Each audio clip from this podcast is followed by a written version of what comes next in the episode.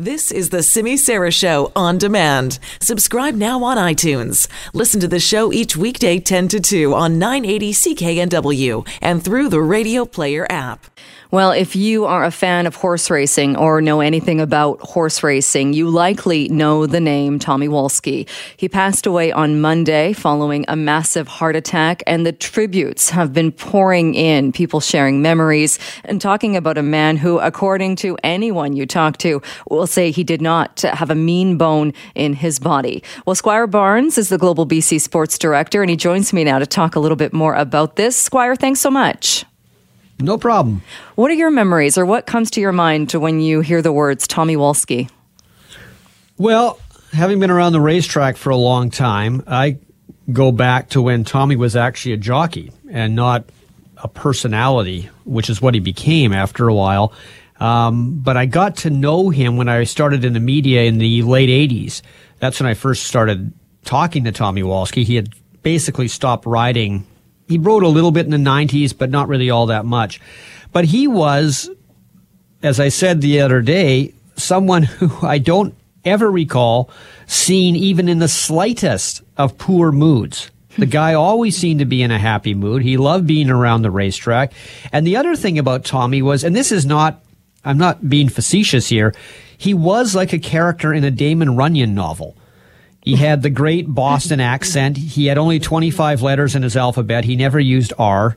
And um, he seemed to know everybody in the town. And I don't just mean the people at the racetrack. He was friends with Wally Opal. He was friends with Bruce Allen. He was friends with Jim Burns. It seemed like Tommy was friends with everybody on the planet.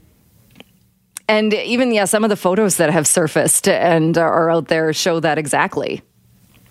Yeah, I mean, he he did. He, you know, he he made himself into basically a media personality. He had his own television show locally about the racetrack, and he was always promoting, at first Exhibition Park, and then it changed its name to Hastings Park, always pro- was promoting. But he always seemed to, when I would talk to him at the track, he always seemed to be going like, oh, tonight I'm having dinner with so-and-so, and this morning I had breakfast with this guy. I always thought, like, Tommy was sort of the ultimate insider. Everybody knew him. He knew everybody. He knew everything. And yet, in many ways, he was sort of a man of mystery. Nobody really knew much about his family. I mean, some people did, but most of us didn't. Uh, nobody really knew his age. Yeah. We kind of think he was in his late seventies, but you never quite knew what it was. But Tommy never seemed to age anyways. He always looked the same.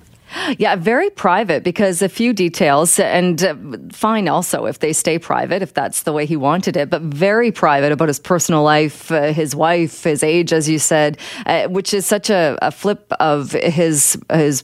Pri- uh, professional life, where he had a, a column and was very, very voracious.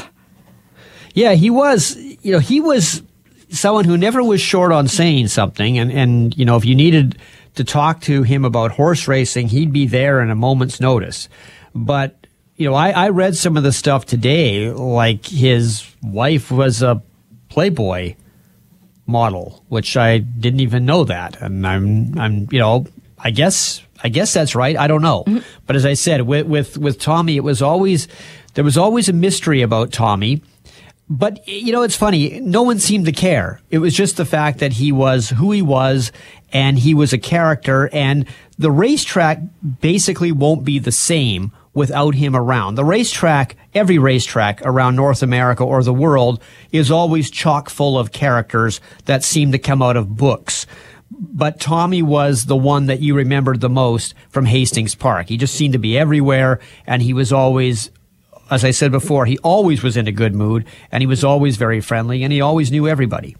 Which, I mean, nobody's in a good mood all the time, and not that it was an act, but he obviously, he must have put it on for people in that any t- downtime or anything must have been a private time. Well, I think so. Uh, you know, I mean, yeah, you're right. Not everybody is permanently happy unless you're like a amusement park character or something like that, and that's your job. But even Mickey Mouse probably frowns once in a while. Right. But, but uh, you know, Tommy, I, I think there was a public persona, and when he was out in front of people, he he played maybe an alternative Tommy Wolski.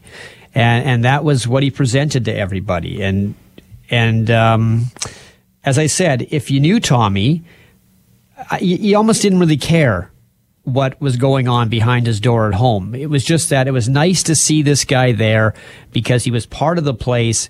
And he was, he was, you know, if you had lost fifty bucks on the last race and were upset about it, if you ran into Tommy, you soon forgot that you just lost fifty bucks. That's, that's the best way. If yeah. I lost a race, I'm going to seek out Tommy because I'm going to feel better about myself. Oh, that's a great way of putting it, uh, for sure. And uh, I mean, was he a, a mainstay there as far as if you went to the track, were you guaranteed or almost guaranteed to see him? Pretty much. I mean, he would either be on the backstretch. He used to do a show called The Sport of Kings, and he did it for years. So he was always running around with a camera and a microphone and, and interviewing people. As a kid, I remember a friend of mine's father owned horses. So we would go down to the racetrack.